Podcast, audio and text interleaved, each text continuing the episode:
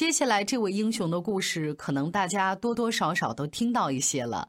我们不是在漫威宇宙，但是我们的世界一样有超级英雄。宁波挡刀女孩崔艺文成了亿万网友追捧的超级英雄，各大媒体纷纷转载为这个姑娘点赞。面对凶手冰冷的刀，二十岁的崔艺文不顾一切，用身体护住同学，结果身中八刀。关键时刻挺身而出，刀刃面前一往无前，所以崔艺文被网友亲切地称为“挡刀女孩”。三月十号晚上，在桂林电子科技大学花江校区里，崔艺文和他的同学小梁下了晚自习，一起回宿舍。经过操场的时候，突然有个男生叫住了小梁。崔一文回头一看，发现这男生呢正准备对小梁动手，他就赶紧冲过去把同学拉开，自己中了两刀。崔一文知道凶手的目标是小梁，所以他让小梁赶紧跑。可是凶手又追上去继续行凶，小崔拉不开两个人，只能用自己瘦弱的身体挡住同学，之后又身中六刀。那天晚上，崔一文被紧急送往医院的 ICU。医生介绍，他的身上中了八刀，分别在胸腔、肝脏、腰、肚子、手臂内侧等等，胆囊和肝脏受伤严重，当时就实施了开腹手术。崔一文虽然是一个高个子的女孩，一米七零，但是她体重只有九十斤，所以她的身材是很瘦的。这样一个女孩子，怎么敢用身体挡住凶手的刀刃呢？他的回答简单而有力。他说：“我是军人的女儿，如果我不冲上去，她可能会死。”很多人可能不知道，这个暖遍全国的女孩其实来自一个英雄家庭。当年她爸爸的故事同样荡气回肠。周一到周五早间五点，下午四点，欢迎收听高丽掌门笑傲江湖。请在公众微信搜索“经济之声笑傲江湖”，记得点赞哦。在崔一文的心里，爸爸一直就是超级英雄一样的存在。嗯，我从小就觉得我老爸特别牛，特别帅。二零零一年十二月的一天中午，时任驻奉海军某部修理所指导员崔宏伟在执行海上任务的时候，发现钢缆要断裂。千钧一发之际，他掩护战友撤离，自己被钢缆打到，一头栽倒在甲板上。妻子胡梅云接到通知，赶到医院。那个时候，崔宏伟呢刚刚苏醒过来，他睁开眼睛跟妻子说：“媳妇儿，这辈子你要推着我了。”说完又昏过去了。最后经医院检查确诊，崔宏伟被鉴定为五级伤残。短短一个月的时间，崔宏伟先后动了三次大手术，三十多次小手术，最后呢，双腿是保住了，但是能不能痊愈，能不能站起来，都是未知的。医生说，病人的心态、家属的护理都是很重要的，不管多难，我都得站起来。他顾不上钻心的疼，每天要把伤口上心结的血痂给它撕掉，让血流出来。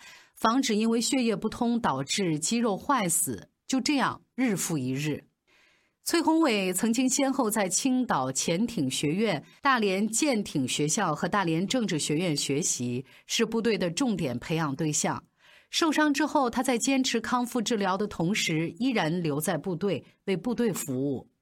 出院以后，崔宏伟在床上躺了整整三年，这背后是妻子胡梅云日复一日的悉心照顾。一直到现在，妻子都不太愿意回想当年那个日子。小崔说：“妈妈有一颗坚强的心，再苦再累，她都不会向命运低头。”所以在崔艺文的记忆里，妈妈总是起早贪黑、忙忙碌碌的。那个时候，我就想，等我长大了，我要帮妈妈一起撑起这个家。那段时间，胡梅云每天都有忙不完的事儿。她要帮丈夫抬腿、揉捏、热敷。慢慢的，肌腱断裂后遗症出现了。崔宏伟的腿总是不自觉地往上翘，躺着挨不着床，坐着落不了地。胡梅云要花很多的时间为他压腿，用中药给他泡脚，背着他去做中医推拿。有一阵子，很多人都劝他：“小梅。”你已经照顾他很久了，也算仁至义尽了，总不能一直受他拖累。你还年轻，赶紧给自己打算打算，离婚吧。”而每一次，胡梅云都是微微一笑，说：“我不会离开他的。”二零零四年五月，奇迹终于出现了，崔宏伟站起来了。虽然能走路，但是伤痛给他留下了后遗症。走路的时候后脚跟着不了地，上楼的时候需要用两只手扶着楼梯。也是在这个时候，二零零五年的八月，胡梅云下岗了。一家人的生活全靠崔宏伟每个月一千五百块钱的工资，家里面还欠了三万多块钱的外债。好强的胡梅云在超市当导购卖厨具，短短四个月，产品月营业额从一万上升到了三万多。这个时候他就灵光一闪，我索性就自己开一家厨具专卖店吧。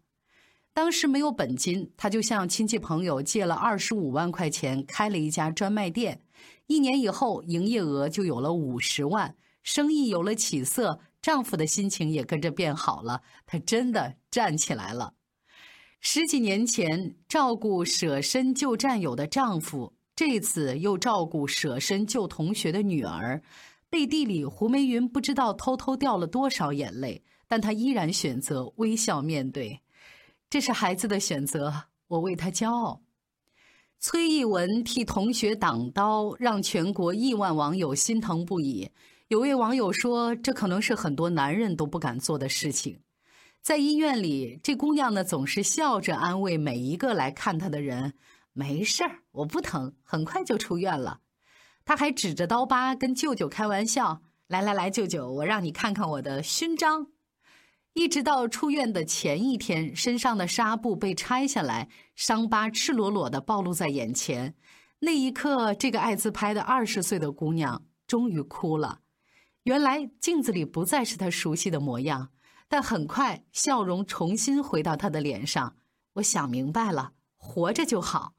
我爸爸是顶天立地的军人，我不能给他丢脸。每次说起父亲，崔义文都是一脸的自豪。爸爸是我的骄傲，我以他为荣。小时候，崔义文最期待的就是爸爸每周回家的那一天，一家人可以在小河边上散步，哪怕做错事情被爸爸训斥两句，他都觉得特别幸福。而崔义文，他的心里一直有一个军人梦，他盼望着有一天能跟爸爸一样穿上军装。小的时候，他对爸爸的那一身海军蓝无比的向往，经常戴上爸爸的军官帽，在镜子前面臭美。我经常去父亲工作的地方，每次都心潮澎湃。我是军人的孩子，我特骄傲。